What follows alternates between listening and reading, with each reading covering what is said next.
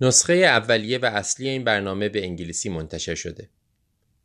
اگرچه ما تمام تلاشمون رو می‌کنیم که هرچه دقیق‌تر و درست‌تر ترجمه کنیم، به علت اشتباهاتی که ممکنه توی ترجمه پیش بیاد یا به علت بعضی از برداشت‌های اشتباه، نمی‌تونیم صحت دقیق نسخه‌های غیر انگلیسی رو تضمین کنیم.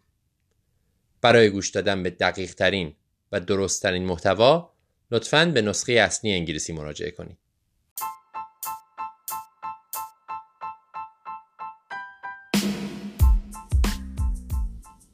سلام، به اپیزود اسفند ماه امرب طب خانواده و مراقبت‌های اولیه خوش اومدین.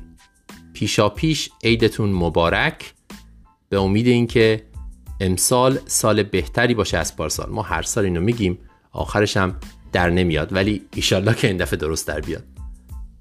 بریم گوش بدیم به بحثای این ماه. من خیلی توضیحی نمیدم، این ماه هم فقط صدای من را خواهید شنید.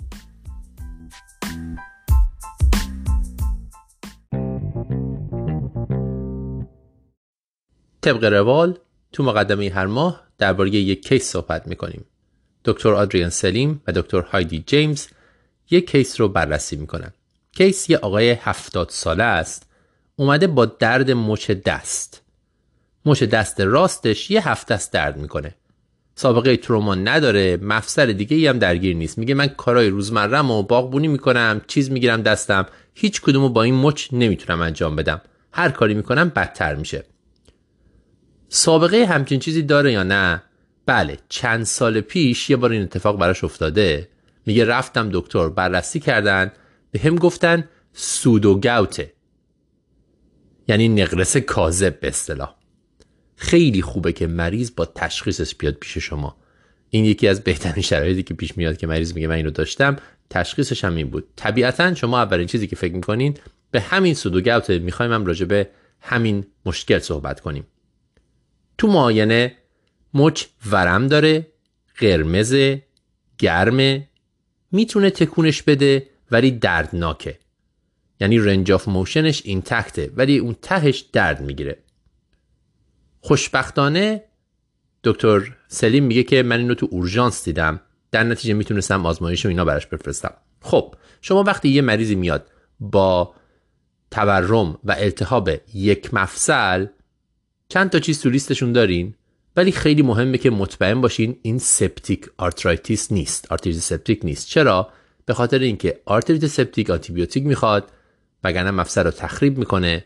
ممکنه هم جراحی بخواد که مفصل باز بشه و شسته بشه. کارهای دیگه هم به هر حال میکنیم برای هر درد مفصلی. یه اکسرای میگیره، میبینن که اکسرای چیزی نداره. یه ای اس آر و سی آر پی چک میکنن، میبینن هر دو بالاست. و یه دبلیو بی سی هم میفرستن، میبینن، یعنی سی بی سی میفرستن، میبینن دبلیو بی سی نرماله، بالا نیست. بعدش میره سراغ کار تشخیصی اصلی که تپ مفصله.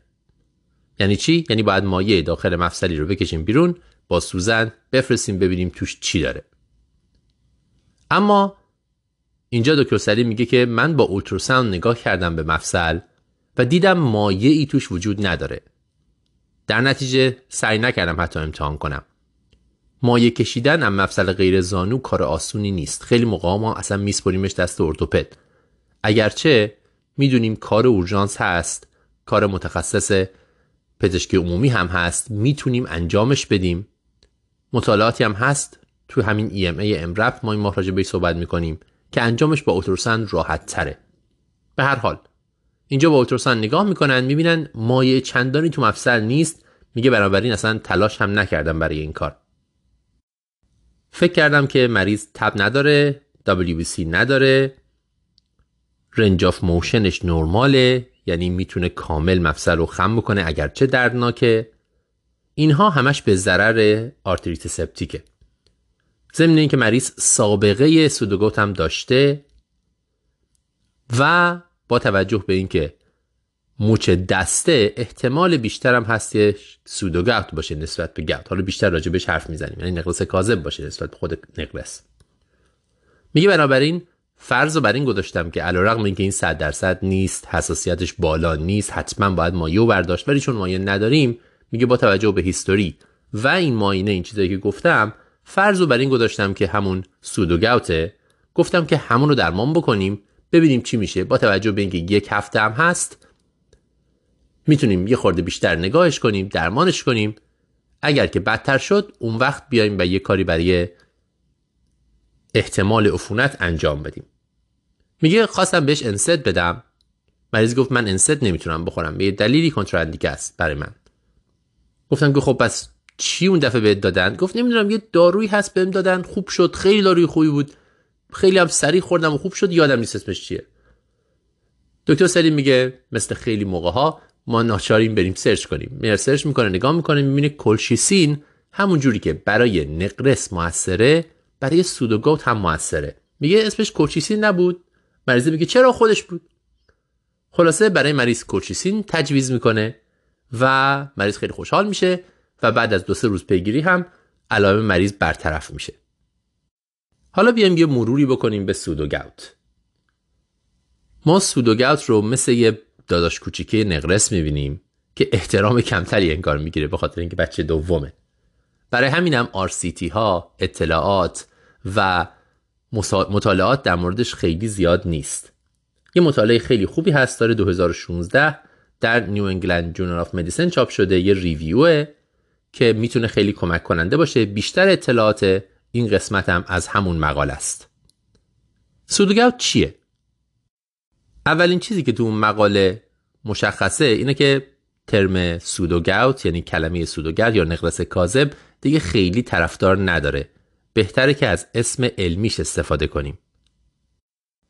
اکیوت کلسیوم پیروفسفات کریستال آرترایتیس، آرتریت ناشی از کریستال های کلسیوم پیروفسفات یا سی پی پی دی. سودوگوت هم بهش میگفتیم قدیم، حالا کمتر میگیم، بیشتر عامیانه حساب میشه سودوگوت. چجوریه؟ این کریستال ها، کریستال های کلسیم پیروفسفات، میرن توی مفصل ها در واقع رسوب میکنن و التهاب ایجاد میکنن. ریس فاکتورهاش اول از همه سن و تروما، ولی ریس فاکتورهای مختص کلسیومش خیلی مهمه به خاطر اینکه اینها کریستال های کلسیم پیروفسفاتن که رسوب کردن، کلسیم باید بالا باشه. برابر این هایپرپاراتیرویدیزم، هایپرکلسمی به دلایل دیگه، یه دفعه ممکنه که مریض یه کنسر داشته باشه، شناخته شده نیست و کلسیمش بالا میره و بعد میاد با سودوگوت. منیزیم پایین، هایپومنیزیمی و هموکروماتوز، اینها هم میتونن کلسیم بالا ببرن و سودوگوت ایجاد کنن. پس چی شد؟ کلسیم پیروفسفات رسوب میکنه تو مفصل و چه چیزایی باید حواسمون بهشون باشه؟ ممکنه که ناشی از هایپرپارا باشه، ممکنه هایپرکلسمی باشه به یه دلیل دیگه، ممکنه اصلا همین ما رو ببره به طرف یک سرطان ریه‌ای که هنوز تشخیص داده نشده و پاراتورمون داره ترشح میکنه و هایپرکلسمی میده. من مریضای حداقل سه چهار تا، نمیتونم بگم زیاد، سه چهار تا دیدم که اومدن با عوارض هایپرکلسمی، مثلا مریض اومده با دپرشن یا مریض اومده با یبوست. ما آزمایش گرفتیم، کلسیومش بالا بوده و این منتهی شده به اینکه یه سرطان ریه تشخیص داده بشه. سودوگوت هم یکی از همین پرزنتیشن های هایپرکلسمی شما میتونه شما رو میتونه هدایت کنه به اینکه هایپرکلسمی و علتش رو تشخیص بدید. پرزنتیشنش چجوریه؟ یه مفصل درگیره، مفصل ملتهب، همون جوری که گفتم قرمز گرم، به اصطلاح مفصل عصبانیه، معمولاً زانو و مچ رو درگیر میکنه، به ندرت مفصل انگشت اول پا رو درگیر میکنه، ام تی پی یک رو نقرس درگیر میکنه. سودوگوت اونجا دیده نمیشه، بیشتر تو زانوه و مچ دست. برخلاف نقرس ممکنه خیلی طولانی تر باشه علائمش. نقرس خیلی سریع میاد بالا، سریع میره پایین، ولی سودوگوت ممکنه هفته ها طول بکشه، دو هفته سه هفته مریض علامت داره. خیلی موقع ها هم یک تروما در واقع علائم رو شروع میکنه، باعث حمله میشه، یعنی مریض افتاده میگه بعدش درد گرفت، در حالی که شکستگی وجود نداره. ما به شکستگی فکر میکنیم، علتش اینه که سودوگوت شده، به خاطر ترومایی که شده مفصل تحریک شده و این التهاب شروع شده. و برخلاف نقرس هم ربطی به رژیم غذایی نداره، چون ما نقرس رو میدونیم وقتی کسی نقرس داره به خاطر یک غذایی که اوره رو بالا میبره یه دفعه ممکنه که باعث حمله نقرس بشه، ولی تو سودوگاوت این اتفاق نمیفته، ربطی به رژیم غذایی نداره. برای این مریضا چی کار میکنیم؟ طبیعتاً اول از همه اینه که آرتریت سپتیک رو رد کنیم، یعنی باید ورداریم همونجوری که گفتم مایع مفصلی رو در بیاریم بفرستیم برای آزمایشگاه. اگه سودوگاوت باشه چی میبینیم توش؟ دبلیو بی سی میبینیم به صورت التهابی، یعنی معمولاً زیر پنجاه هزار تا، و غیر از اون کریستال های پازیتیو بریفینگت میبینیم. حالا اینکه این یعنی چی من اصلاً نمیدونم، ولی تو گزارشش میاد که پازیتیوه. وقتی پازیتیوه شما به سودوگاوت فکر میکنین، وقتی نگاتیوه منفیه شما به خود نقرس فکر میکنین. شکل این کریستال هم فرق میکنه، اونم مهم نیست برای ما. کریستالای نقرس سوزنیه، اینجا سوزنی نیست، رومبویده. حالا اینکه یعنی چی اصلا کار نداریم، چون اینو تو گزارش میاد، شما اینو انجام نمیدین، شما تو زیر میکروسکوپ بهش نگاه نمیکنید. ولی به هر حال کار شما اینه که مایو بگیرید و بفرستید. اکس ری فایده چندانی نداره، ممکنه که یه خورده کلسینوز نشون بده، ولی خب تو آدم نرمال هم ممکنه اون باشه. ولی خب خیلی مهمه که مریضی که شک کردیم به سودوگاوت آزمایش خونم براش چک کنین، یه کلسیم، یه منیزیم، یه فریتین، آلکالین فسفاتاز و هورمون پاراتیروئید، به ویژه اگر مریض زیر شصت ساله. اگه بالای شصت ساله و سابقه داره میتونین اینا چک نکنین طبیعتا، ولی تو مریض زیر شصت سال این چیزها رو باید چک کنین، چون عجیبه که مریض دچار حمله سودوگاوت شده باشه. کلسیم، منیزیم، فریتین، آلکالین فسفاتاز و هورمون پاراتیروئید. ای اس آر و سی آر پی رو میتونید چک کنید، ولی معمولا بالاست، کمک چندانی بهتون نمیکنه که افتراق بده از آرتریت سپتیک. اما درمانش چیه؟ خط اول درمان سودوگاوت تزریق کورتیکواستروئید به داخل مفصله. همونجوری که شما از مفصل میتونین مایعش رو بکشین، همونجوری میتونین کورتیکواستروئید هم، مثلا تریامسینولون یا بتامیتازون، توش تزریق بکنید و این خط اول درمانیه. بعد از اون میتونید از کورشیسین هم استفاده کنید و از انسدها. در نهایت اگر هیچ کدوم از اینا نمیتونید استفاده کنید، چون میدونید هم انسدها هم کورشیسین کنتراندیکیشن هاشون بسیار زیاده، اگر نمیتونید در نهایت استروید خوراکی هم میشه به عنوان آخرین راه به مریض داد. یه مدل دیگه هم داره که مزمنه. مدل مزمنش خیلی شبیه استوآرتریت میشه، چون مفصل‌های مختلف مریض هر از چندی میان درد میکنن و مدت‌ها این درد باقی میمونه. فرقش با استوآرتریت اینه که توی مچ دست بیشتر اتفاق میفته و توی شونه و اینها، برخلاف استوآرتریت که معمولاً مربوط به انگشتاست یا مربوط به زانوه. برای درمان این مدل مزمن هم میشه اینجکشن انجام داد، میشه مریض اصلا گذاشت روی دوز مینتیننس لو دوز کورتیسین یا حتی دوز مینتیننس لو دوز چیزایی مثل متوتروکسات یا دوست عزیزمون هیدروکسیکلوروکین. البته دیگه وقتی به اینجا کشید کار، قاعدتا مریض رو باید روماتولوژیست ببینه. اینم یه مروری بر سودوگاوت، نقرس کاذب یا اکیوت کلسیوم پیروفسفات کریستال آرترایتیس، برادر کوچیکتر نقرس، که علتش فرق میکنه. همونجوری که گفتم یک مفصل رو درگیر میکنه، مفصل ملتهبه، علتش رسوب کریستال های کلسیوم پیروفسفاته. تشخیص اصلیش با تپ افیوژن مفصلیه که شما این کریستال ها رو میبینید، ولی خب خیلی موقع ها امکان این فراهم نیست، شما باید بر اساس کلینیک قضاوت کنید. درمانش اول از همه تزریق کورتون داخل مفصلیه، بعد میتونید برین سراغ کورتیسین، انسد و استروئید خوراکی. حواستون هم باشه اگر مریض اینو داشت، مخصوصا برای اولین بار، شاید هایپرکلسمی داره. شما کلسیم، منیزیم، فرتین، آلکالین فسفاتاز و هورمون پاراتیروئید رو چک میکنید. اینم خلاصه مطلب. تو این قسمت میخوایم یه مروری بکنیم به اندیکاسیون های خون زدن، به طور خاص red blood cell transfusion و عوارضش.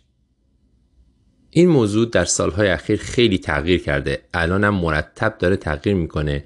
این سطح آستانه ما برای اینکه مریض رو ترانسفیوز کنیم مرتب داره عوض میشه. امیدوارم تا وقتی که شما دارین رو میشنوین چیز جدیدی بیرون نیامده باشه. قبلنا قدیما ما هموگلوبین زیر ده رو خون میزدیم، به این میگفتن روش لیبرال، یعنی فکر میکردیم هر کس هموگلوبینش زیر دهه باید خون بگیره. الان بیشتر متمایلیم به هموگلوبین های پایین تر رو تحمل کردن. هموگلوبین هفت تقریبا چیزیه که ما روش توافق داریم. به این مدل میگن مدل رستریکتیو، ترانسفیوژن محدود. قبل از اینکه وارد دیتا بشم که چه اطلاعاتی وجود داره، چه شواهدی وجود داره، حواسمون باشه این حرفایی که داریم میزنیم برای مریض استیبله. ترانسفیوژن، تصمیم برای ترانسفیوژن به چند تا فاکتور بستگی داره. اول از همه اینه که مریض آن استیبله یا نه. دوم، آیا که همین الان خونریزی ادامه داره یا نه، مریضی که میاد و استفراغ خونی داره میکنه جلوی شما یا مریض ترومایی، اون وقت شما دیگه به هموگلوبین نگاه نمیکنین، چون اصلا هموگلوبین میزان خون رو، میزان واقعی خون رو نشون نمیده، طول میکشه تا تو هموگلوبین نشون داده بشه. و همینطور هم به علائم مریض. بیشتر این حرفا برای مریضیه که استیبله، یعنی درسته مثلا ممکنه جایبری داشته باشه، ملنا داره ولی استفراغ خونی داره نمیکنه و همودینامیکش استیبله. این مریض جایبریدیه که ما داریم راجع بهش صحبت میکنیم که چه سطحی رو در نظر بگیریم برای اینکه مریض خون بزنیم. مطالعه‌ای که سال دو هزار و شانزده انجام شده تو مریض‌های آپر جی آی بلید میگه که اگر آستانه تزریق خون رو از نه بیاریم به هفت، این دوتا رو با هم مقایسه کردن، مورتالیتی کاهش پیدا میکنه. یعنی اگر ما مریضای زیر هفت رو، هموگلوبین زیر هفت رو بهشون خوب خون بزنیم، این باعث میشه که اینا کمتر بمیرن نسبت به اینکه مریضایی که هموگلوبینشون زیر نه اونا رو بهشون خون بزنیم. یعنی سطح آستانمون باید پایین‌تر باشه. احتمالاً علت این موضوع آسیب‌هایی که ترانسفیوژن ایجاد میکنه و صدمه‌ای که میزنه. ترانسفیوژن بدون عارضه نیست. پس بر اساس این مطالعه برای مریض جی آی برید استیبل سطح آستانه ما باید هفت باشه. بازم قبلنا میگفتن که برای مریض قلبی باید ما این سطح آستانه رو ببریم بالاتر. حتی میگفتن برای مریض قلبی، برای مریضی که ایسکمی حاد میوکارد داره، باید ده باشه. الان American Association of Blood Bank پیشنهادش اینه، میگه مریضی که استیبله و مشکل قلبی داره ما هموگلوبین رو باید هشت نگه داریم. استیبل یعنی همین الان در حال سکته قلبی نیست. مریض قلبی، مریضی که آنژین داره، مثلا وقتی یه ذره راه میره سینش درد میگیره یا چند تا استنت داره، این مریض سطح آستانمون برای تزریق خون هشته، یه دونه بیشتر از هفت. اما در آنفاکتوس میوکارد حاد، یعنی یه مریض اومده اس سی elevation ام آی همین الان جلوی ما داره. اینو دو هزار و شانزده همون کاکرن ریویویی که گفتم برای آپر جی آی بلید گفته که به نظر میرسه رستریکتیو بودن، یعنی مریض خون ندادن یا در سطح‌های پایین‌تر خون دادن، مورتالیتی رو احتمالاً ممکنه بالاتر ببره، ولی این تفاوتش سیگنیفیکانت معنیدار نبوده. معنیش چیه؟ شاید اگه تعداد بیشتری مریض می‌گرفتن معنیدار میشد. معنیش اینه که ما نمیدونیم. در مورد مریض اکیوت ام آی اطلاعات کامل نیست، ما واقعا نمیدونیم چه سطحی رو باید در نظر گرفت. در نتیجه تصمیم گیری رو واگذار کرده به پزشک و چیزی که خودش میبینه. بعضیا زیر ده میدن، بعضیا زیر هشت میدن. هنوز جواب درستی برای مریض اکیوت ام آی نداریم. یه سوال دیگه برای مریضی که قرار جراحی کنه، مخصوصا جراحی ارتوپدی، مثلا هیپ ریپلیسمنت میخواد انجام بده و خب خیلی احتمال خونریزی بالاست. برای اینها هم قبل از عمل سطح هشت رو در نظر میگیرن. اگه زیر هشت به مریض خون میزنن. در نهایت میرسیم به مریضی که آنمی مزمن داره، به هر دلیلی، مریض مشکل کلیوی داره، مریض دیالیزیه، مریض به صورت مزمن فقر آهن داره و در نتیجه هموگلوبینش پایینه. اینا رو کی باید بهشون خون زد؟ ما اینا رو خیلی زیاد تو اورژانس می‌بینیم. مریض میاد به خاطر آزمایشی که چند روز پیش داده و هموگلوبینش پایین بوده. عدد پیشنهادی، عدد پیشنهادی صلیب سرخ آمریکا برای این مریض‌ها شش. هموگلوبین شش. یعنی یک مریض مثلا دیالیزی که علامتی نداره، فقط هموگلوبین شش و نیم احتیاج به خون نداره. طبیعتاً این اینا احتیاج به درمان دارن. یعنی چی؟ یعنی مثلا باید آنمی فقر آهن رو بهش آهن داد و بعد پیگیریش کرد. به مریض مشکل کلیوی باید مثلا اریتروپویتین داد. یعنی مشکل اصلی باید درمان بشه، ولی خون زدن هموگلوبین شش به بالا میگن که لازم نیست. پس یه مرور بکنیم موارد مختلفو. تو آنمی مزمن میگن هموگلوبین شش آستانه تزریق شماست. توی مریضی که میاد استیبله، مثل آپر جایبرید استیبل، لور جایبرید استیبل، این سطح آستانتون هفته. برای مریض قلبی، برای مریض قلبی مزمن هشته. برای مریض قلبی حاد نمیدونیم، عددا مختلفه. و برای مریضی که قراره یه جراحی بزرگ انجام بده، از جمله جراحی‌های قلبی یا ارتوپدیک به ویژه، بازم سطح آستانی ما برای تزریق خون هشته.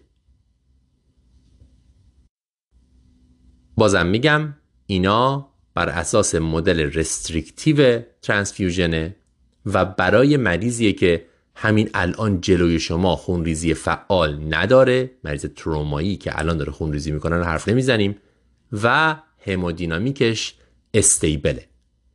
مریض آن استیبل قضیهش فرق میکنه، احتمالاً تو اورژانس راجع بهش حرف میزنیم، نه تو مریض بستری عادی در بیمارستان. حالا که تا اینجا گفتیم، بیان یه مروری هم بکنیم بر عوارض ترانسفیوژن و مشکلاتی که میبینیم بعد از اینکه به مریض خون میزنیم. عوارض ترانسفیوژن کلاً به دو دسته اصلی تقسیم میشن: عوارض فوری و عوارض تأخیری. فوری ها تو بیست و چهار ساعت اول دیده میشن و تأخیری ها بعد از بیست و چهار ساعت. ما فقط مهم‌ها رو اینجا نام میبریم. یک ذره تب، یک ذره بیحالی، اینها، یا مثلا یه رش پوستی و اینها، اینا آلرژی های ساده‌ای هستن به انواع چیزایی که تو خون هست. اشکال نداره، میتونه با یک سری در واقع درمان های علامتی درمان بشه. اما جدی‌ترها کدوم ها هستن؟ اول فوریا. مهمترینش طبیعتاً آنافیلاکسیه. هر چیزی شما بزنید به یک مریض ممکنه آنافیلاکسی بده. شما علائم آنافیلاکسی رو میشناسین و بر اساس همون درمانش میکنید. دومی بعد از آنافیلاکسی همولیزه، واکنش های همولیتیک، که میتونه به خاطر اینکه گروه خونی مریض، حالا یک گروه خونی فرعی یا اصلی، با گروه خونی اون خونی که داریم بهش میدیم نمیخوره انجام بشه. معمولا هم گروه خونی اصلی هستن، احتمالش خیلی کمه چون ما همه چی رو چک میکنیم، ولی هنوز وجود داره. این مریض چه اتفاقی براش میفته؟ تب میکنه، ولی غیر از تب چیزای دیگه هم داره. اون محل تزریق دردناک میشه، مریض ممکنه تنگی نفس داشته باشه، درد پهلو داشته باشه، فشارش میفته، هموگلوبین تو ادرارش دیده میشه و در نهایت این مریض ها ممکنه که دی آی سی بکنن. خب خیلی خطرناکه. برای همچین مریضی اگر شک کردیم، بلافاصله ترانسفیوژن رو متوقف میکنیم، دوباره چک میکنیم، مطمئن بشیم که خون مطابق گروه خونی مریض هست. یه سری آزمایش میفرستیم مثل هاپتوگلوبولین و ال دی اچ که همولیز رو نشون میدن و بقیهش درمان ساپورتیکه. یعنی چی؟ یعنی به مریض مایع میدیم برای اینکه باید شسته بشه، در واقع دیورتیک میدیم که مریض کلیش آسیب نبینه، مایع و دیورتیک. درد مریض رو درمان میکنیم. اگر مریض فشارش پایینه، یه کاری برای اون میکنیم، اولش که مایع، بعدش مثل هر فشار پایین دیگه‌ای ویزوپرسور. و در نهایت بعضی موقع‌ها ممکنه لازم باشه که پلاسما بدیم یا چیزای دیگه خونی، پلاکت بدیم، بر اساس اینکه مریض دی آی سی کرده یا نه. پس چی شد؟ همولیز، داریم به مریض خون میزنیم، مریض تب کرد. ممکنه این یک تب خیلی ساده باشه، یک آلرژی ساده باشه و مشکلی نباشه، ولی اگه تب کرد باید حواسمون جمع بشه. خون رو متوقف میکنیم، نگاه میکنیم اوضاع چیه. مریضی که تب میکنه دنبال این چیزا میگردیم: درد محل تزریق، تنگی نفس، درد پهلو، فشار مریض و هموگلوبین در ادرار. آزمایش میفرستیم، آزمایشایی که دی آی سی رو باش چک میکنیم، از جمله هاپتوگلوبولین و ال دی اچ، و بعدش هم خون رو میفرستیم برای اینکه مطمئن بشیم گروه خونیش مطابق گروه خونی مریض هست. درمانش: مایع میدیم، دیورتیک میدیم، ضد درد میدیم، حواسمون به فشار هست، کاهش فشار خون رو درمان میکنیم، و در نهایت محصولات خونی دیگه ممکنه مریض لازم داشته باشه. این همولیز. دو تا واکنش فوری دیگه، یعنی در بیست و چهار ساعت اول اتفاق میفته و خطرناک هستن، یکی ترالیه، یکی تاکو. اینا خیلی شبیه همن، ولی چون مکانیزمشون فرق میکنه دو تا اسم مختلف براشون گذاشتن. ترالی چیه؟ Transfusion Related Acute Lung Injury. مخفف این میشه ترالی. یعنی چی؟ آسیب ریه، آسیب ریه حاد ناشی از ترانسفیوژن. این مریضیه که بدون اینکه مشکل قلبی داشته باشه، وقتی بهش خون میزنی دچار ادم ریه میشه، مایع میره تو ریه هاش پر میشه، طبیعتاً مریض هایپوکسیک میشه، ممکنه فشارش بیفته. برای این مریض هم خون رو متوقف میکنیم، بیشتر بهش نمیزنیم.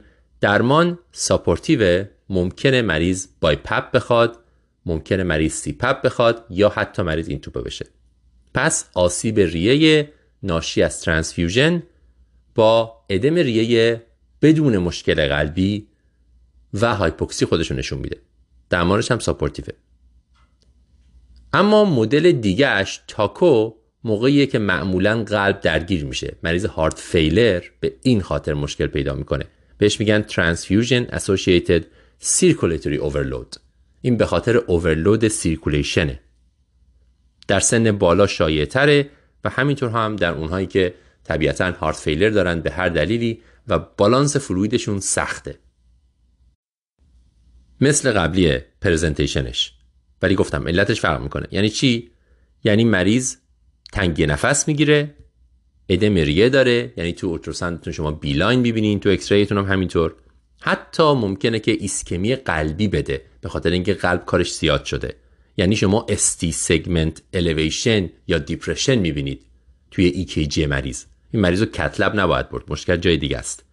چست اکس رایش پالمونری ادمانشون میده و کانجستیو هارت فیلیر، یعنی قلب بزرگ میشه و مایع تو ریه هست. و حتی تروپونین هم بالا میره. طبیعتا وقتی ای کی جی تغییر ایسکمیک میکنه و فشار رو قلب هست، شما احتمالاً تروپونین هم خواهید دید در خون مریض. درمان این مریض هم ساپورت تنفسی هست و دیورتیک. دیورتیک به این مریض بیشتر از قبلی کمک میکنه، اگرچه تو قبلی هم میدن. خیلی موقع‌ها تمایز بین تاکو و ترالی ممکن نیست، یک مخلوطی از هر دو ممکنه باشه. هر دوشون هم درمانشون به صورت عمده ساپورتیو، تقریبا به هر دو هم دیورتیک میدن. به هر حال حواسمون به نفس مریض باشه وقتی که بهش خون میزنیم. اینها واکنش‌های فوری هستند: آنافیلاکسی، همولیز، ترالی و تاکو. اما بعضی واکنش ها هم تأخیری هن، یعنی بعد از بیست و چهار ساعت بروز پیدا میکنن. اونا چی هن؟ یکی همولیزه. همولیز ممکنه تأخیری باشه، فرداش بروز کنه. همولیز تأخیری معمولا خفیفتره، عوارضش هم کمتره، ولی حواسمون باید بهش طبیعتاً باشه. و دیگه مشکلات ایمنی که ممکنه پیش بیاد، مثلا جی وی اچ دی، یعنی این خونی که شما به مریض زدید شروع کنه علیه مریض واکنش ایمنی ایجاد کردن. وایت بلادسرها حمله کنن به میزبان. و طبیعتاً هر باری هم که به مریض خون میزنین ممکنه که مریض حساس بشه بهش و واکنش ایمنی شروع کنه بهش و دفعه بعد اون وقت خرابکاری بشه. اینا عوارض تأخیری تزریق خونه. خب حالا یه خلاصه بگیم ببینیم چی گفتیم. گفتیم که مدل رستریکتیو یا محدود تزریق خون الان بیشتر بهش توجه میشه، بیشتر طرفدار داره. اگر یه عدد قرار یادتون بمونه فکر کنم هشت عدد خوبیه برای اینکه چیزی رو میس نکنید، ولی برای همه هشت صادق نیست. هشت یادتون بمونه دست بالا گرفتید. برای مریضی که استیبله و خونریزی داره مثل آپرجیای بلید، لورجیای بلید، هفت خوبه. برای مریضی که مشکل قلبی مزمن داره هشت خوبه. برای مریضی که قرار بره اتاق عمل بازم هشت خوبه. برای مریض آنمی مزمن بدون علامت شش خوبه، حدی که ما براش خون میزنیم. و برای مریضی که همین الان جلوی شما داره ام آی میکنه ما هنوز نمیدونیم، واقعا بستگی داره که اون پزشک چی رو در نظر بگیره، چه فاکتورهایی در نظر بگیره، هنوز جواب درست براش وجود نداره. عواردش هم گفتیم، همولیز حواستون باشه، آنافیلاکسی و بعد تاکو و ترالی. تو این قسمت دکتر ونسا کارتی یه مروری کرده بر تازه‌های غربالگری سرطان تخمدان، یکی از خطرناکترین سرطان‌ها که معمولاً دیر تشخیص داده میشه و مورتالیتیش خیلی بالاست. اول ببینیم مثلا این بیماری چه ویژگی‌هایی داره. معمولاً خانم‌های بین پنجاه و پنج تا شصت و پنج سال رو درگیر میکنه، یعنی سن خیلی بالا هم لزوماً نیست و مورتالیتیش در پنج سال بالای پنجاه درصده، یعنی زیر نصف این خانوم ها بعد از پنج سال از تشخیص زنده میمونن که خب خیلی وحشتناکه. انواع مختلف داره ولی بیشترین نوعش، شایع ترین نوعش مدل اپیتلیال سله. ما هم راجع به این مدل داریم حرف میزنیم. حالا مدل جرم سل اونا هم هست، اونا اینقدر شایع نیستن. ده پونزده درصد اینا یه مشکل ژنتیکی دارن. بنابراین خوبه که حواسمون باشه وقتی فامیلی هیستوری مریض و اینا رو میپرسیم راجع به این ژن‌ها و سابقه سرطان تو خانواده بپرسیم. بی آر سی ای معروف‌ترین و شایع‌ترینشه که خیلی موقع‌ها خانم‌ها به خاطر این موضوع اصلا تخمدان‌ها رو برمی‌دارن اگر همچین ژنی رو داشته باشن. همینطور هم ژن‌های دیگه هست، من راجع به جزئیاتش نمی‌خوام صحبت کنم، مثل از این بیماری‌های پولیپوز ارسی کلورکتال، مثل ژن پی تی ای ان و ژن‌های دیگه. مهم اینه که ما بدونیم سابقه خانوادگیشو بپرسیم و ببینیم آیا آزمایش ژنتیکی شدن یا نه. چجوری بروز پیدا میکنه؟ متاسفانه اکثر موقعها با علائم مبهم یا حتی بدون علامت تا وقتی که به اون مراحل آخر رسیده و متاستاز داره. مشکلش هم همینه. چه علائمی؟ درد شکم مبهم، یبوست، کمردرد، علائم ادراری، سیر شدن زودرس، خستگی، عرق شبانه، اینها علائم بسیار غیر اختصاصی هستند. طبیعتاً اگه این مریض بدحالی بیاد همینا رو با هم داشته باشه، آسیب هم داشته باشه تو شکمش و بگه منم زود سیر میشم و خسته باشه، شما فکر میکنین. اما اگر یه مریضی همینطوری بیاد با درد شکمی که یه ماه ادامه داره، خیلی موقع‌ها ممکنه ما به سرطان تخمدان فکر نکنیم. برای همین هم هستش که دیر تشخیص داده میشه و در نتیجه مورتالیتیش خیلی بالاست. برای همین اگر روش قلب غربالگری وجود داشته باشه، یعنی ما همه خانم‌ها را یک سنی بررسی بکنیم مثل سرطان سرویکس که خیلی خوب میشه بررسی کرد و هر سال پاپ اسمیر بدیم و و جلوی سرطان رو بگیریم، اگه برای سرطان تخمدان هم وجود داشته باشه میتونه از مرگ و میرها خیلی خوب جلوگیری کنه. پرزنتیشنش میتونه به خاطر گسترش سرطان هم باشه و علائم پارانئوپلاستیک بده. مثلا ممکنه انسداد روده بده، مثلا ممکنه یه جور راش پوستی بده، یعنی مثلا مریض یه دفعه دچار تعداد زیادی کراتوز سبوره میشه. همینطورم متاستازهاش ممکنه که علامت بدن مثل آسیت یا پرورافیوژن حتی. خب اینا دیگه مراحل آخره طبیعتاً و کمکی به تشخیص اولیه نمیکنه. تو معاینه دنبال چی بگردیم؟ معاینش خیلی سخته، خیلی موقعی چه پیدا نمی کنیم. توصیه میشه که موقع معاینه هر مریضی که میاد با درد مبهم شکم و اینا، طبیعتاً شما باید معاینه گاینیکولوژی انجام بدید. با یک مثانه خالی واژن رو خوب ببینید، هر گونه توده‌ای رو اونجا لمس کنید. همینطورم حواسمون به بعضی لیمف نودها باشه که تو معاینه ممکنه ببینیم، مثل لیمف نود سوپراکراویکولار چپ. این ممکنه تنها علامتی باشه که ما رو راهنمایی کنه به طرف تشخیص سرطان تخمدان. یه لیمف نود دیگه هم هست، لیمف نودی که توی ناف پیدا میشه، بهش میگن سیستر مری جوزف ناد. یعنی یه برجستگی کوچیکی شما توی ناف میبینین، احساس میکنین این ممکنه یه لیمف نودی باشه علامت سرطان تخمدان. طبیعتاً اگر فکر کردیم بهش میریم سراغ ابزار تشخیصیمون. چه ابزاری؟ دبلیو بی سی باید مریض بگیره، کراتینین، متابولیک پنل حتما میدیم و از همه مهمتر سی ای صد و بیست و پنج رو چک میکنیم. تقریباً هشتاد درصد مریضای سرطان تخمدان سی ای صد و بیست و پنج شون بالاست. بنابراین شاید بتونه به اسکرینینگ کمک کنه، ببینیم کمک میکنه یا نه. برای تصویر برداری، اولتراساوند و سی تی هر دو میتونن کمک کنن. و در حال حاضر درمانش هم با جراحی و رادییشن و بعضی موقع هم شیمی درمانی. اما بالاخره برسیم به اینکه آیا غربالگری مناسبی برای این قضیه وجود داره یا نه؟ جواب اینه که متاسفانه نه. آخرین مطالعه‌ای که سر این در اومده تو دو هزار و بیست و یک، برای همین هم از ما این قسمت رو داریم میگیم برای بروز رسانی. یه مطالعه بسیار عظیمیه، تو لنست چاپ شده و تو انگلستان انجام شده. دویست هزار مریض رو اینا وارد کردن بین سنهای پنجاه و هفتاد و چهار. اینا رو به دو گروه تقسیم کردن، گروهی که اسکرین شدن و گروهی که اسکرین نشدن و در نهایت اومدن مورتالیتی این دو گروه از سرطان تخمدان رو با هم مقایسه کردن که ببینن آیا اسکرینینگ اثری داره، مورتالیتی رو پایین میاره یا نه. تو گروهی که اسکرین شدن چجوری اسکرین شدن؟ اینا رو هم باز به دو دسته دیگه تقسیم کردن. یک دستهشون هر سال یه اولتراساند ترانس واژینال گرفتن، دسته دومشون هر سال یه سی ای صد و بیست و پنج ازشون چک شده که اگر بالا بوده اون وقت اولتراساند گرفتن. مریض ها رو برای مدت بسیار طولانی فالوآپ کردن، متوسط شانزده و سه دهم سال، مریض ها رو که نه همه شرکت کنندگان رو. نتیجه هیچ کدوم از این دو روش اسکرینینگ، نه اولتراساند تنها نه سی ای صد و بیست و پنج با اولتراساند، نتونسته مورتالیتی رو پایین بیاره. یعنی مرگ و میر ناشی از سرطان تخمدان در این دو گروه یکیه. چی رو پایین آورده، چی رو تغییر داده؟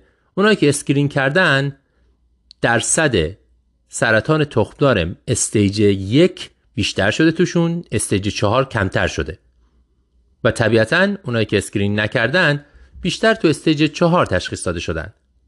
اما در نهایت مورتالیتی دو گروه فرقی نمیکنه. معنیش چیه؟ معنیش اینه که ما چه سرطان تخمدان رو زود تشخیص بدیم، چه دیر تشخیص بدیم، چون درمان درست حسابی براش نداریم فرقی نمیکنه. این یک نکته آموزشی داره که غربالگری یا اسکرینینگ موقعی فایده داره که ما بتونیم یه کاری بکنیم. اگه نتونیم کاری بکنیم چه فایده‌ای داره که ما بخوایم اسکرینینگ انجام بدیم؟ نتیجه این که آخرین مطالعه نشون میده که متاسفانه همچنان بعد از سالها ما روش غربالگری درست حسابی که مؤثر باشه و جلوی مرگ رو بگیره برای سرطان تخمدان نداریم. پس این کار رو انجام نمیدیم. کاری که ما میتونیم بکنیم اینه که خوب معاینه کنیم، حواسمون بهش باشه. درباره ریسک فاکتورها به ویژه اون چیزای ژنتیکی، چیزای خانوادگی صحبت کنیم. کاری که مریضا در این مورد میتونن بکنن اینه که ریفر بشن، سی ای صد و بیست و پنج جون چک بشه. شاید بعضیا تصمیم بگیرن که اصلا تخمدانا رو زودتر بردارن و اینطوری خطر رو کلا برطرف کنن. این کارها رو میشه کرد. اما غربالگری متاسفانه وجود نداره. شاید همین الان یک نفر یک جای دنیا داره این غربالگری رو طراحی میکنه. امیدوارم که همینطور باشه.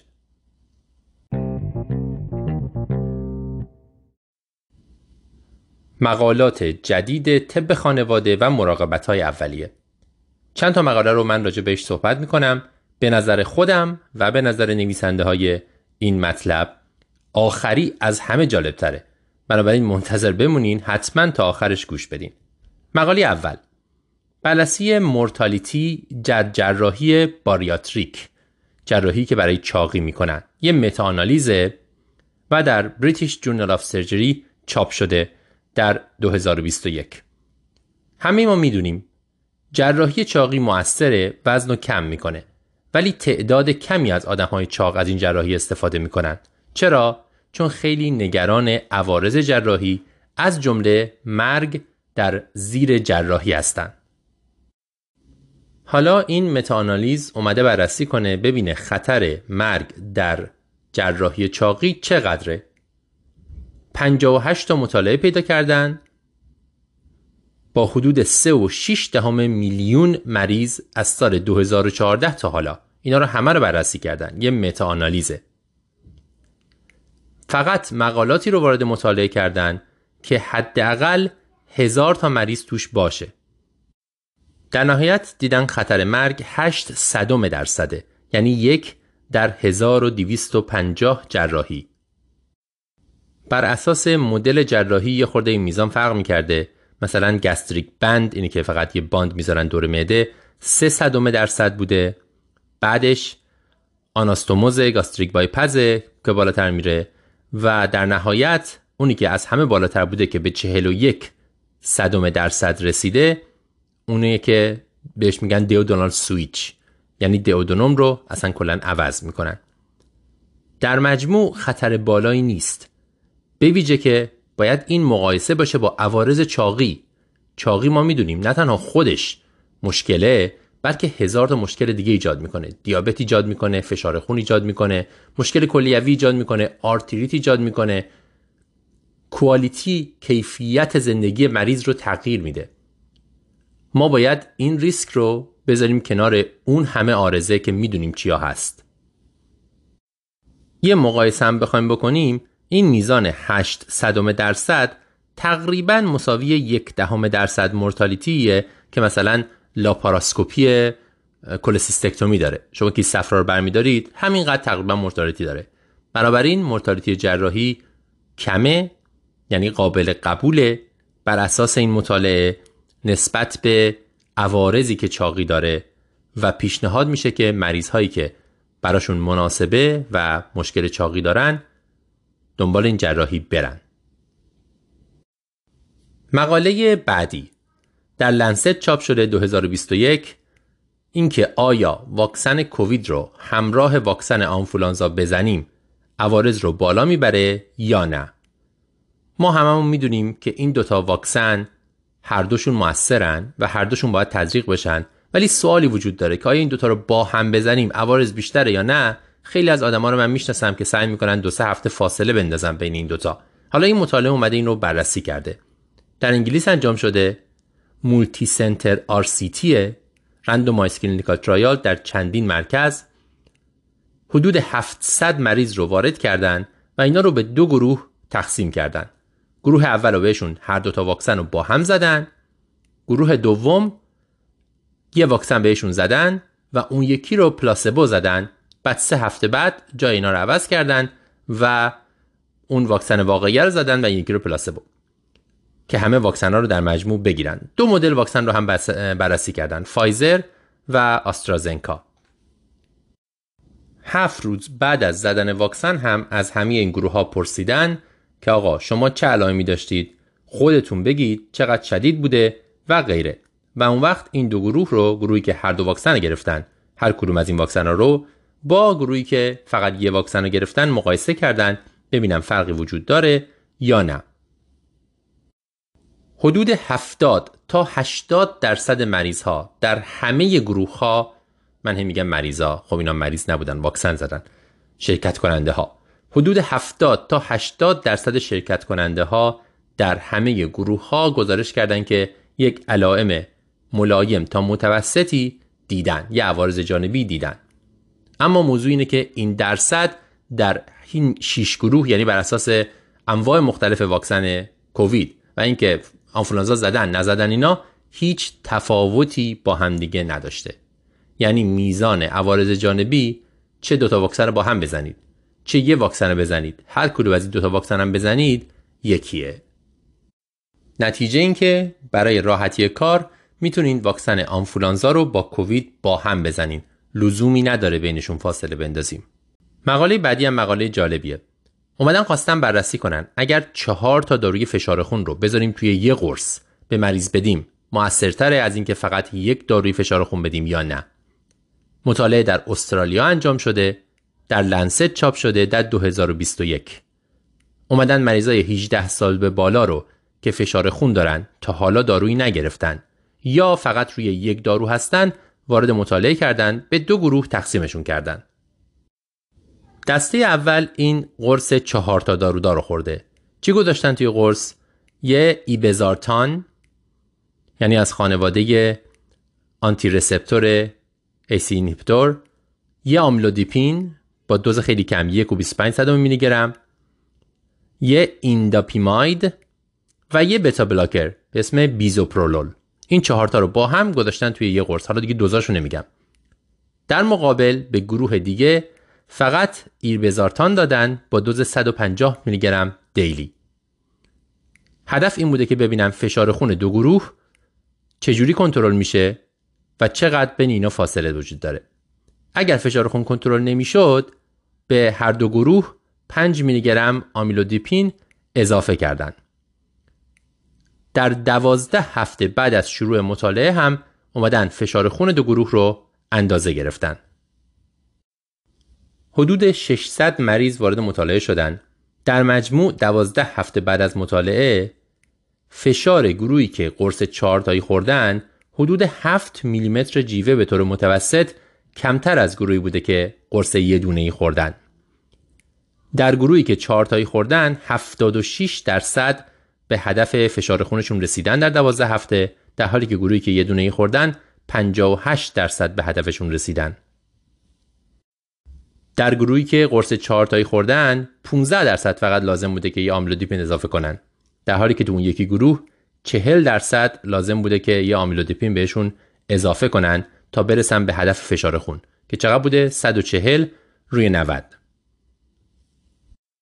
طبیعتاً عوارض جانبی توی اون گروه چهار تا قرصه بیشتر بوده. سه درصد عوارض جانبی گزارش کردن در مقابل یک درصد در گروهی که فقط قرص یه دونه ای خورده. ولی تعداد مریض، درصد مریض هایی که متوقف کردن درمانو به خاطر عوارض جانبی، تفاوت معنیداری بین این دو گروه نداشته. خب به نظر میرسه که این چهار تایی خیلی موثرتره، اما کارشناسای امرب خیلی با این موافق نیستن، به چند دلیل. اول اینکه همونجوری که گفتیم عوارض جانبی تو این گروه بیشتر بوده، سه درصد در مقابل یک درصد. معنیش اینه که همون حرفی که قبلا زدیم، فشار خون رو با دادن داروی بیشتر طبیعتاً راحت‌تر میشه کنترل کرد، ولی خب عوارضش هم بیشتره. اون چیزی که ما باید نگاه کنیم در نهایت مورتالیتیه و عوارضی مثل سکته مغزی، سکته قلبی و اینا. و اینا اینو گزارش نکردن. اینا فقط یک عدد فشار خون گزارش کردن که خیلی لزوماً معلوم نیست که نتیجه کلینیکیش واقعاً بهتر باشه یا نباشه. خیلی خوب بود اگر اینها میتونستن یک سال، دو سال، سه سال، پنج سال این مریضا رو دنبال بکنن و اون وقت وردارن واقعا اتفاقاتی که برای مریض مهمه، نه عدد فشار خون، اونو گزارش کنن. چون عوارض جانبی هم بیشتره، ممکن اون عوارض جانبی خودش مورتالیتی هایی بده که بدترش کنه قضیه رو، ما نمیدونیم. اون چیزی که مهمه مورتالیتیه. به اصطلاح توی مطالعه باید حواسمون باشه، patient oriented outcome مهمه. یه عدد، یک یافته آزمایشگاهی برای مریض مهم نیست. مریض براش مهم اینه که بمیره یا زنده بمونه. بعد یه نکته دیگه هم هست. نویسنده اول و دوم این مقاله اصلاً حقوق بگیر اون کمپانی هستن که داره این قرص چهار تایی رو میسازه. خب این معنیش این نیستش که نتایج مطالعه لزوماً غلطه یا دروغ گفتن یا این اصلاً. ولی وقتی که همچین رابطه اقتصادی وجود داره، ما یه خورده باید شاخکامون تیزتر بشه و یه خورده با شک و تردید به نتایج مطالعه نگاه کنیم. مطالعه خیلی قدرتمند میگه آره این بهتره، در نتیجه تو دیسکاشنشون میگن بعد اینو داد. ولی از این نتایج با توجه به اون که گفتم فقط عدد گزارش کردم و اون عوارض جانبی، لزوما این به دست نمیاد. نتیجه نهایی درباره این مطالعه کارشناسای امرب میگن اینه. خیلی موقع ها بیشتر از یه دارو لازمه برای اینکه ما فشار خون رو کنترل کنیم. اینکه آیا باید از اول چند تا دارو تجویز کرد یا اول میتونیم از یه دارو شروع کنیم و بعد زیادش کنیم، هنوز جواب درست به این سوال نداریم و این مطالعه لزوما به ما نمیگه که شروع کردن با یه قرص که چهار تا دارو توش داره بهتره از اینکه ما فقط یه دارو از اولش به مریض بدیم. مقاله بعدی هم جالبه. American Journal of Gastroenterology دو هزار و بیست و یک Randomized Double Blind Clinical Trial اومدن بررسی کردن که آیا روغن نعنا برای درمان آی بی اس مؤثر هست یا نه. آی بی اس یه مشکلیه که ما نمیدونیم چجوری درمانش کنیم. دردسر ساز هم هست. کلی هم مطالعه راجبش وجود داره که آیا این چیزای مختلفه، نمیدونم گیاهی فلان مفید هستن یا نه. یکیشون هم روغن نعناست. اگه بریم به دیتابیس نچرال مدیسن آمریکا، میگه که بعضی مطالعات هستن که گفتن رو روغن نعنا ممکنه که یه خورده علائم آی بی اس رو مثل دیستنشن، فلکچوئنس، نمیدونم مشکلات درد شکم، اینا رو یه خورده کمتر کنه. ولی مطالعات معمولا مطالعات کوتاه مدتی بودن، خیلی مطالعه خوبی نیستن. اینجا اومدن خواستن مریض ها رو تا شش هفته بررسی کنن، رندومیزه کنن. چجوری روغن نعنا رو به این مریضا دادن؟ به یه دستشون پلاسبو دادن که یه جور روغن دیگه توش بوده، به یه دسته دیگه روغن نعنا دادن. برای اینکه مریضا متوجه مزه نشن و نفهمن تو کدوم گروهن، برداشتن گذاشتنش توی یه پوششی که مزش تو دهن معلوم نشه.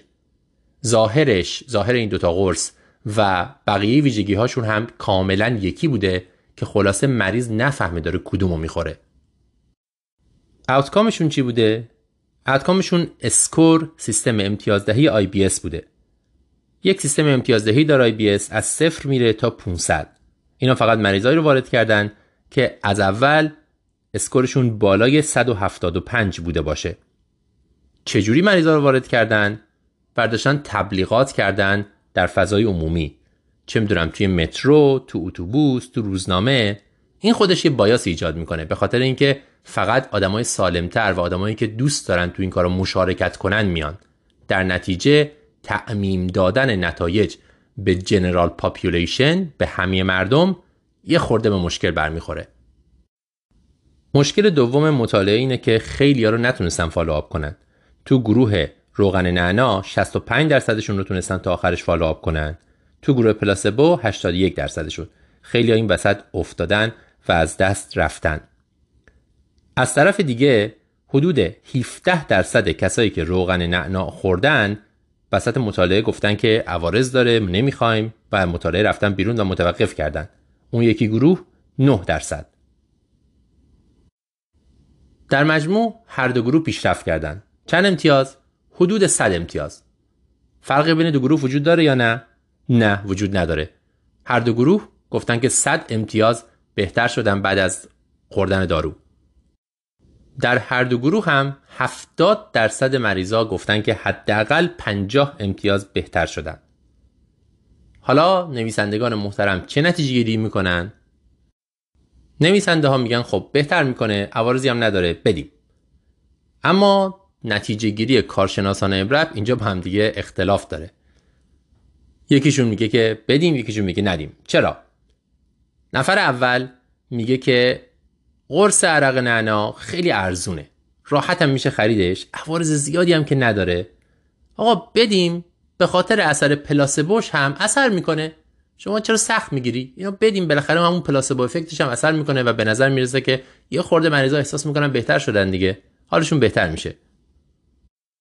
کارشناس دوم امرب میگه نه آقا، عوارض جانبی داشته، بالاخره یه آدم متوقفش کردن و از همه مهمتر این کار اتیکال نیست، اخلاقی نیست. شما میتونی به مریض یه چیزی بدی بهش بگی پلاسبوه. تو نمیتونی چیزی که اثر نداره رو بهش بدی، بهش بگی اثر میکنه، به هوای اینکه پلاسبو اثر کنه. یه اختلاف نظر دیگه هم دارن. کارشناس اول امرب میگه مطالعات بیشتری مورد نیازه، مثل همه مطالعات دیگه که راجع بهش حرف میزنیم. دومی میگه نه، مطالعات بیشتری مورد نیاز نیست، فقط هدر دادن زمان و پول و انرژیه. ما جواب اینو داریم، روغن نعنا اثر نداره، دیگه لطفاً اینو مطالعه نکنید، بردارید یه چیز دیگر رو بررسی کنید.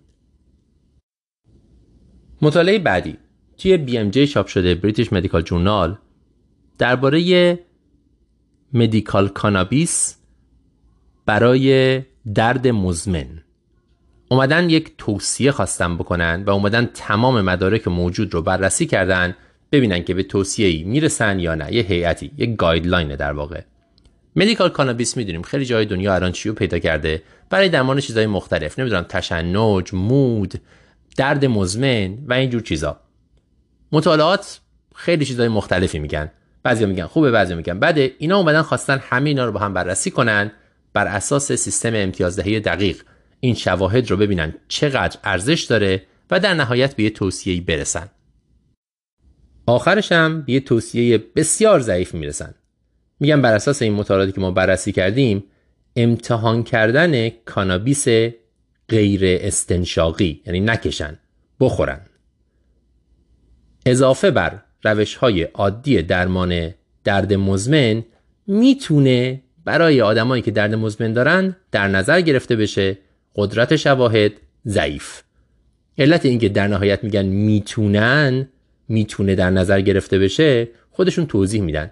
میگه علتش اینه که اگر هم اثری باشه بسیار ناچیزه، ولی این آدمایی که درد مزمن دارن به نظر میرسه که از کوچکترین بهبودی استقبال میکنن، چون حتی یه ذره بهبود درد کیفیت زندگیشون رو بالا میبره، بهشون کمک میکنه بخوابن و حاضرن که کوچکترین تغییری رو قبول کنن.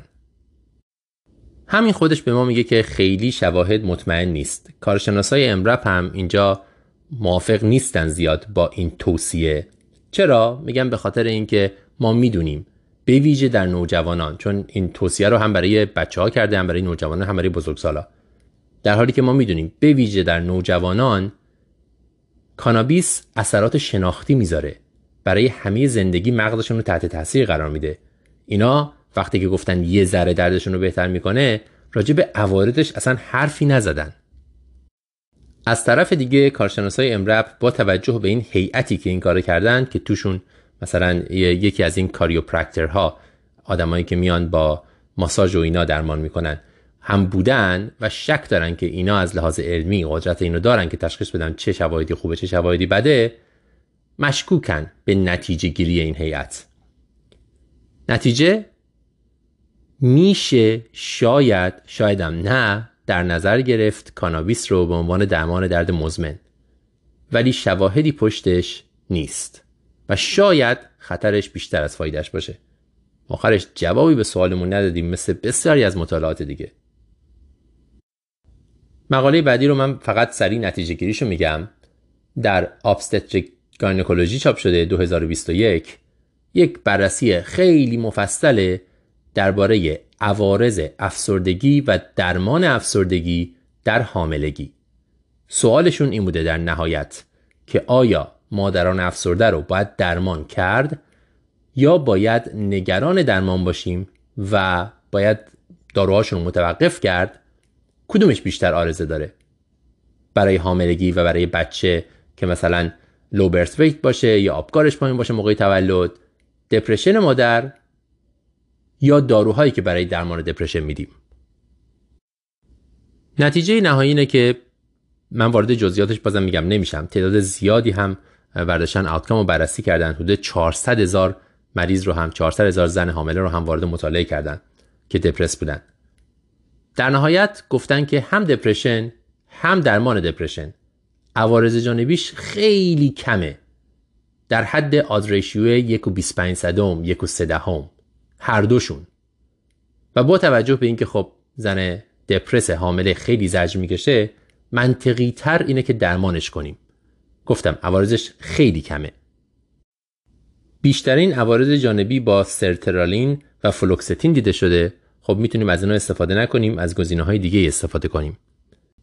در نهایت توصیه متخصصین امرپ و همینطور توصیه این مقاله اینه که زن حامله دپرس باید درمان بشه. درمان تغییری نمیده در عوارضی که برای بچه به وجود میاد. شاید هم یکم حتی بهترش بکنه، ولی برای مادر طبیعتاً درمان کمک کننده تر خواهد بود.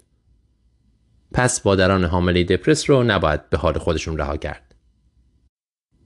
و مقاله آخر، شاید جالب ترین مقاله، در Journal of General Internal Medicine چاپ شده دو هزار و بیست و یک.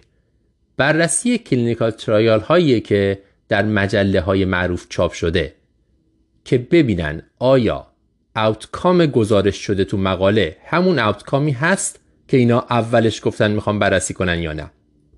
میدونیم اگر یک کلینیکال ترایال باید بخواد انجام بشه، کسایی که اون پروپوزال میدن باید کلینیکال ترایال رو یه جا سابمیت کنن و توش گفته باشن که آوتکامشون چیه، چی رو میخوان اندازه بگیرن آخرش، هم آوتکام اولیه اصلی، هم آوتکام های ثانویه فرعی، همش اونجا ثبت میکنن. بعد کارشون انجام میدن، یه مقاله میمیسن و مقاله رو منتشر میکنن. حالا اینا اومدن رفتن بررسی کردن ببینن که آوتکام هایی که تو مقاله بوده چقدر مطابق همون چیزایی بوده که این دوستان قبلا گزارش کردن. چرا این مهمه؟ به خاطر اینکه این دوتا باید با هم مچ باشه. اگه مچ نباشه مثل این میمونه که شما تیراندازی داری میکنی، بعد تیر رو میندازی، به جای اینکه تیر رو به طرف هدف بندازی، تیر رو هر جایی که دوست داری میندازی و بعد میری هدفتو میذاری اونجایی که تیر رو انداختی. خب این درست نیست. در واقع یه جور تقلبه. شما نمیتونی یه مطالعه انجام بدی، همه چی رو اندازه بگیری و بعد اون چیزی که پیدا کردی، یه چیزی اون وسط پیدا شده گزارش بدی. باید بدونی سوالت چیه، چی رو قرار اندازه بگیری، اثر چی روی چی رو، و همون رو هم دنبالش بگردی و گزارش کنی، نه چیزی که تصادفی اون وسط پیدا کردی. تو این مقاله برداشتن بیست و پنج تا از آر سی تی های اخیر، کلینیکال ترایال اخیره، چهار تا مجله معروف، جاما، لنست، بریتیش مدیکال جورنال و نیو انگلند جورنال آف مدیسن، چهار تا جورنال بسیار درجه یک و مشهور رو اومدن برداشتن از هر کدوم بیست و پنج تا مقاله اخیرش رو در آوردن بیرون و اینا رو مقایسه کردن با اون آوتکامی که اینا قبلا نوشته بودن میخوان اندازه بگیرن. حتی اگر این آوتکام تغییر کرده بود و نویسنده های مقاله یه توضیحی داده بودن که چرا این آوتکام رو تغییر دادن، قبول کردن، اینو گذاشتن جزو اون گروهی که دوتا آوتکام یکیه، حله، مشکلی نیست. یعنی فقط موقعی گفتن مشکلی هست، این دوتا یکی نیستن، که آوتکامی که اندازه گرفته اندازه گرفته شده تغییر کرده و هیچ توضیحی هم تو مقاله نیست که آقا ما قرار بود اینو اندازه بگیریم، به جاش این یکی رو اندازه گرفتیم و اینو داریم گزارش میکنیم. وقتی هیچ توضیحی داده نشده گفتن که نه، اینجا یک فرقی وجود داره و این درست نیست. ببینیم از صد تا مقاله چند تاشون درست کار کردن.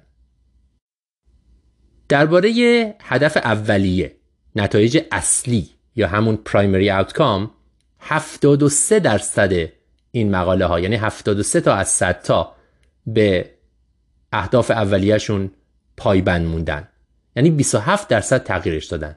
اصلا هدف اصلی رو، نتیجه گیری اصلی رو یه چیز دیگه انتخاب کردن. در مورد اهداف ثانویه یا نتایج فرعی قضیه بدتره. فقط بیست و سه درصد یا بیست و سه تا از این صد تا مقاله ورداشتن اهداف ثانویه رو درست مطابق اون چیزی که قبلا قرار بوده گزارش کردن. یعنی هفتاد و هفت درصد تغییرش دادن، یه چیزی رو اندازه گیری کردن که قبلا نگفته بودن جزء نتایجشونه. دلیلش هم اومدن بررسی کردن. در مورد نتایج اصلی معمولا تغییر به این علت بوده که نویسنده ها نتیجه اصلی رو اصلا حذف کردن، یه چیز دیگه گذاشتن آوردن بالا. اما در مورد نتایج فرعی، نتایج ثانویه، علتش معمولا این بوده که نویسنده ها یه چیزی رو که قبلا اصلا اسمی ازش برده نشده آوردن، معرفی کردن و اندازه گرفتن. عملا معنیش اینه که یه چیزی تو آنالیزشون پیدا کردن، بعد تصمیم گرفتن اینو بذارن جزء اهداف ثانویه یا نتایج فرعی. خب این مشکل بزرگی رو گزارش میکنه در واقع توی سیستمی که ما داریم برای انتشار مقالات. مجلاتی به این گندگی و به این معروفی نباید اصلا همچین مقاله هایی رو منتشر بکنن و هر خواننده ای هم بر نمیداره بره نگاه کنه که ببین دیگه این کلینیکال ترایال چی رو اولش گزارش کرده بوده و آیا همون رو داره الان تو مقالش گزارش میکنه یا نه. متاسفانه سیستم ما اینطوریه و کاری که ما باید بکنیم چیه؟ اینکه حواسمون باشه گول اسم مجله رو لزوما نخورید. وقتی که یک مقاله گزارش میشه همه چیزش هم به نظرش به نظر خوب میاد و ما میخونیم میگیم فلان چیز اثر داره یا نداره، یکی از کارهایی که باید بکنیم اینه که آیا قرار بوده همین گزارش بشه یا اتفاقی این دوستان ما اینو پیدا کردن، تبدیلش کردن به آوتکام مورد بررسی. یه چکی با اونجا بکنیم. اگر چک نمی کنیم حداقل اعتماد نکنیم به صرف مقاله، بریم دنبال منابع دیگه ببینیم بقیه راجع به قضیه چی میگن، از جمله انواع مختلف پادکست ها، نمیدونم متخصصین دیگه، اونا شاید این کارو بکنن برای ما، برن نگاه کنن ببینن که آوتکام درست گزارش شده یا نشده. خلاصه اینکه هر مقاله‌ای که توی جورنال‌های معروف توی لنست چاپ میشه لزوما مقاله درست و خوبی نیست. تپ اورژانس در مناطق دوردست. یک کیس ساده که همه ما ممکنه توش به مشکل بخوریم. دکتر ونسا کارتی تعریف میکنه از یکی دیگه از کیس‌هاش از شمال کانادا. میگه توی کلینیک نشسته بودم، پرستار اومد بهم گفت یک بچه‌ای رو آوردن که یه چیزی تو گوشش گیر کرده. چی؟ یه دونه لوبیا. میگه فکر کردم خب کیس راحتیه، لوبیا مشکل خاصی نداره، تیز نیست، سمی نیست، آسیب نمیزنه، میتونم برم درش بیارم. وارد اتاق میشه، میبینه آره یک بابایی با بچه‌ش اونجا هستن، بچه خوشحال به نظر میرسه، دارن میخندن، بازی میکنن. بابایی میگه که امروز صبح من متوجه شدم که این بچه خوب نمیشنوه. ازش پرسیدم چی شده؟ گفت هیچی، تب نداره، عفونت نداره، چون قبلا سابقه عفونت گوش داشته، فکر کرده که یکی از همین مشکلاست. در نهایت بچه گفته که ها راستی، دیروز من داشتم با این لوبیا بازی میکردم، میخواستم ببینم تو گوشم جا میشه یا نه، فشار دادم تو، بعد در نیومد. دکتر کارتی میره نگاه میکنه، بچه همونجوری که گفتم دردی نداره، تب نداره، خوشحاله، خوردنش مشکلی نداره. با اتوسکوپ نگاه میکنه، میبینه آره گوش خارجی نرماله، ترشحی وجود نداره، ولی توی کانال به وضوح وسط راه یک لوبیای سفید هست، چسبیده سفته. دکتر کارتی میگه خب حالا چیکار کنیم؟ اول با یه گوش پاککن امتحان میکنه، میتونه جابجاش بکنه، درش بیاره یا نه. یه گوش پاککن بهش میزنه، میبینه که نه، سفت سفت سر جاش چسبیده و تکون نمیخوره. دورش هم جای خالی نیست که تو یه چیزی بفرستی تو و اینو بکشی بیرون. این وسایل کوچولویی هست، وسایلی که بسیار نازک هستن و تهشون یه بالون داره. برای دماغ استفاده میشه، برای گوش هم استفاده میشه که شما از کنار جسم خارجی میفرستین تو، بعد بالون رو باد میکنین و اینو آروم میکشین بیرون. ولی دورش هیچ جایی نیست برای اینکه اینو بفرستن. خب حالا چیکار کنیم؟ اگر ای ان تی در دسترس باشه، اونا راههایی دارن که میتونن هر جسم خارجی رو با میکروسکوپ در بیارن. اما نزدیکترین ای ان تی برای اینها ده ساعت رانندگیه. میشه سحب کرد، فردا با هواپیما فرستاد، ولی بابای میگه از هواپیما میترسه و به هیچ وجه اجازه نمیده خودش یا بچهش سوار هواپیما بشن. تازه دو روز پیش هم به خاطر اینکه بچهش یبوست داشته، اینا شانزده ساعت رانندگی کردن، رفتن به یه شهر دیگه‌ای برای یک ویزیت کلینیک. الان دوباره بعد از دو روز ده ساعت بخواد رانندگی کنن، خیلی دردسره. بنابراین ترجیحشون اینه که همینجا یه کاریش بکنن. حالا ببینیم چه کارایی میشه کرد. اول میگن بیاد ساکشن رو امتحان کنیم. برای ساکشن هم میرن سراغ ساکشن دندون پزشکی. یک کلینیک دندون پزشکی همون بغل هست. میرن اونجا و از ساکشن اون استفاده میکنن. سعی میکنن که این دونه لوبیا رو با ساکشن در بیارن. خیلی آروم میرن تو، میزنن ساکشن رو به لوبیا، ولی هیچ تأثیری نداره، در نمیاد، تکون نمیخوره. میگن خب دیگه چیکار میتونیم بکنیم؟ راه دیگه خیلی موقعا برای موقعی که یه چیزی تو گوش گیر کرده اینه که ما شستشو بدیم. اگر آب بریزیم، چون این آب جریان پیدا میکنه، ممکن است کوچکترین منفذی که دور اون جسم خارجی هست استفاده کنه، بره پشت، برسه به فضای بین پرده صماخ و جسم خارجی. اونجا آب جمع بشه، فشار ممکنه بیاره اینو بیاره بیرون. تصمیم میگیرن همین کارو بکنن. خیلی آروم آب میریزن توی گوش و پرش میکنن به امید اینکه این کم کم جسم خارجی رو، لوبیا رو در بیاره. بعد یه کیس دیگه میاد، میرن سی دقیقه دیگه برمیگردن، میبینن که لوبیا در نیومده. تازه وقتی نگاه میکنن میبینن بله لوبیا آبو جذب کرده، بزرگترم شده، سفتترم شده. حالا چی کار کنیم؟ یه دور دیگه ساکشن میکنن، آبو در میارن حداقل، ولی لوبیا دیگه الان سفتتر چسبیده. دکتر کارتی میگه برخلاف تمایلم مجبور شدم زنگ بزنم به ای ان تی. زنگ زدم برای متخصص ای ان تی توی اون شهری که گفتم دوازده ساعت فاصله داره با رانندگی، ده ساعت. خوشبختانه پنج بعد از ظهرم بود. گرچه پنج بعد از ظهرم بهترین موقع برای مشاوره نیست، ولی بهتر از نصف شبه. به هر حال ای ان تی حرفو شنید، یه خورده خندید و گفت خب اینو باید بفرستیم. ما باید با میکروسکوپ دونه لوبیا رو تیکه تیکه کنیم و درش بیاریم. گفتم حالا فرستادنش سخته، هیچ چیزی نیست که بتونیم امتحان کنیم. گفتش چرا؟ یه کار دیگه میتونیم بکنیم. یه گوش باکن و سرش رو یه قطره چسب بزنین، از این چسبایی که برای لسریشن استفاده میشه، درمابند. بعد اینو آروم بکنین توی گوش، بچسبونین به لوبیا، شاید اینجوری بشه کشیدش بیرون. ولی حواستون باشه چسب توی کانال خارجی گوش نریزه، به دیواره ها نخوره، چون اون وقتی در سر جدید درست میشه، شما باید چسب از توی گوش در بیارین. میگه گفتیم خیلی خوب این کارو امتحان بکنیم.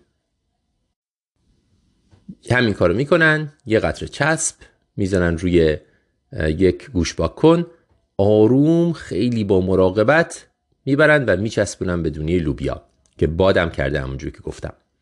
چند دقیقه صبر میکنن تا خوش بشه و بعد سعی میکنن بکشن بیرون، ولی بیرون نمیاد. الان یه گوش باکنم وصل شده به دونه لوبیا و سر گوش باکن از گوش بچه بیرونه و اینا میترسن که اگه خیلی سفت بکشنش آسیب بزنه. هرچی آروم میکشن تکون نمیخوره از جاش. اینجا دیگه به بابایه میگن که چاره ای نیست، ما اینو باید بفرستیم. خوشبختانه دکتر کارتی میگه بابایه و بچه تمام این مدت خیلی خوشحال بودن، خیلی خندان و در حال شوخی و اینا، و گفتن مشکلی نیست دیگه، مجبوریم میریم. اعتراض خاصی نکردم با وجودی که ما عملا شرایطو بدتر کرده بودیم. میگه فکر کردیم حالا چیکار کنیم که این بچه بتونه بره، چون اون طرف سرش هم نمیتونه بذاره زمین، یه گوش باکن تو گوشش از گوشش زده بیرون. میگه یکی از این بالشا که موقعی که استخونه دنبالچه میشکنه، بالشایی که وسطش سوراخ داره، از اونها پیدا کردیم، گذاشتیم، باند پیچیش کردیم به یه طرف کله بچه که اینجوری حداقل سرشو بتونه زمین بذاره و اون گوش باکنه که از تو گوشش بیرون اومده نخوره به جایی و بیشتر فرو نره و آسیب نزنه. با این وضعیت باباه بچه رو سوار ماشین کرد، با هم دیگه ده دوازده ساعت رانندگی کردن به شهری که ای ان تی داشت. اونجا بچه رو بردن اتاق عمل ای ان تی، با میکروسکوپ لوبیا رو تیکه تیکه کردن و بعد شستشو دادن و بیرون آوردن و مشکلی هم پیش نیومد. از اون کیسایی که به نظر ساده میرسه ولی به درد سر میخوره. اینم یه یادآوری خوبیه. بعضی موقع‌ها ما تو اورژانس همیشه سعی می‌کنیم از راه‌های نوآورانه استفاده کنیم برای اینکه مشکلاتی که پیش بینی شده نیست رو حل کنیم. یک چیز جدیدی پیدا کنیم، دو چیزو به هم وصل کنیم و اینا. خب خیلی موقع جواب میده. خیلی موقع هم جواب نمیده و از اون گذشته شرایطو بدتر می‌کنیم. حالا در مورد این کیس شرایط بدتر شد به معنی اینکه بعد رانندگی می‌کردن، اولش هم بعد رانندگی می‌کردن. ولی بعضی موقع خطر بالاتره، پروسیجر جدید لازم میشه، جون مریض به خطر میفته و غیره. وقتی میخوایم این کارهای نوآورانه رو انجام بدیم، به این فکر کنیم که آیا این قضیه شرایط رو میتونه بدتر بکنه یا نه. هر کاری که ما انجام میدیم تو پزشکی ممکنه عارضه داشته باشه و ممکنه که این بلا سرمون بیاد. و خوبم هستش که در این موارد با مریض، با با همراهش، با پدر و مادر در مورد این کیس که بچه است صحبت کنیم. ببین بهشون بگیم که ببین این راه راه صد درصدی نیست، ما امتحانش میکنیم، ممکنه یک مشکلی پیش بیاد. حالا میخوایم امتحان بکنیم یا نه، اونها رو درگیر بکنیم، بهشون بگیم که منتظر چی باید باشن، انتظاراتو بالا نبریم تا اونها هم همراه ما باشن در این روند. و بعد ببینیم که آیا اون کارمون رو میخوایم انجام بدیم یا نه، با در نظر گرفتن همه این چیزا. اینم یادمون باشه در کنارش که چیزای ارگانیک مثل دونه لوبیا وقتی آب بهشون میخوره باد میکنن. حواسمون به این موضوع باشه. این جسم خارجی ممکنه هر جای دیگه گیر بکنه، وقتی خیسش بکنین باد میکنه، شرایط بدتر میشه. اینم داستان این کیس، امیدوارم به دردتون بخوره.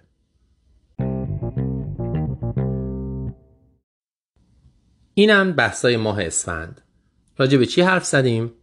درباره سودوگوت، نقرس کاذب حرف زدیم، چجوری تشخیص بدیم و چجوری درمانش کنیم. درباره خون زدن به مریض، بلاد ترانسفیوژن حرف زدیم، اندیکاسیون هاش در مریض بستری و عوارض جانبیش. خلاصه اینکه یک عدد اگه یادمون بخواد باشه هشته، ولی تو مریض مزمن تا هیموگلوبین شش هم ما میتونیم ساب کنیم و خون نزنیم. جزئیات بیشتر رو میتونیم بریم به اون قسمت بحث گوش بدید. توی طب اورژانس در مناطق دوردست درباره جسم خارجی گوش صحبت کردیم. داستانی بود برای یادآوری این که ما همیشه همه جا موفق نیستیم و بعضی موقع ها هم کارو خراب میکنیم. مفصل درباره اسکرینینگ سرطان تخمدان و گایدلاین گایدلاین که نه مقاله جدیدی که در سال دو هزار و بیست و یک در اومده صحبت کردیم. نتیجه نهاییش این بود که متاسفانه همچنان ما غربالگری مناسبی برای این بیماری دردناک و کشنده نداریم. و بالاخره مقالات رو بررسی کردیم که من دیگه حالا وارد جزئیاتش نمیشم. امیدوارم تعطیلات عید بهتون خوش بگذره. یادتون باشه کاری که شما دارید میکنید بسیار ارزشمنده. اینو ما باید هر روز به خودمون و به همکارانمون یادآوری کنیم. به امید دیدار در سال هزار و چهارصد و یک.